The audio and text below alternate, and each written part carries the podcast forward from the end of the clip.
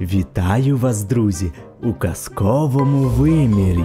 Сьогодні розповім вам казку про те, як зайчик сон шукав.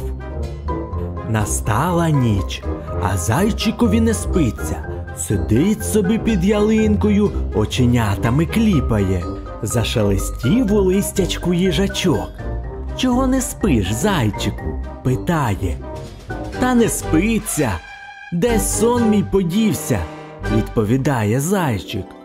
Де ж це ти бував, що сон загубив? Посміхнувся їжачок, та й подріботів собі далі. А й справді, думає зайчик, де ж це мій сон подівся? Треба його пошукати. Позаглядав він під ялинкою, у кущиках заглянув у мишачу нірку, а сну ніде немає. Піду я у сови спитаю, вона мудра, може, підскаже, де мені сон шукати. Пішов зайчик до старої сосни, на якій жила премудра сова, і питає її. Добрий вечір, тітонько сова. Підскажіть, будь ласка, де мені мій сон шукати? Вам з високої гори все видно. Чи не бачили ви його? Без нього заснути не можу. Дуже він мені потрібен. Просить зайчик.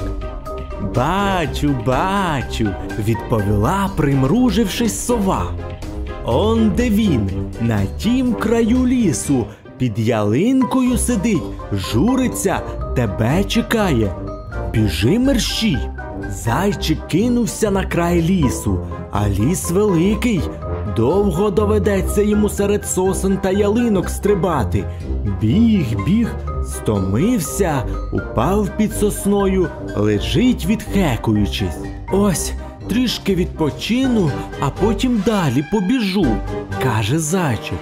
Та від бігу так стомився, що не щувся, як і заснув. Так і ніч минула. А вранці, як прокинувся, нічого не втямить. Де він? Що з ним? Сів, почухав потилицю, згадав нарешті, як сон шукав.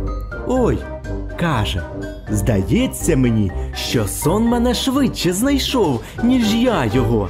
Добре, що він у мене пруткий та спритний, а то довелося б мені по нього аж на край лісу бігти.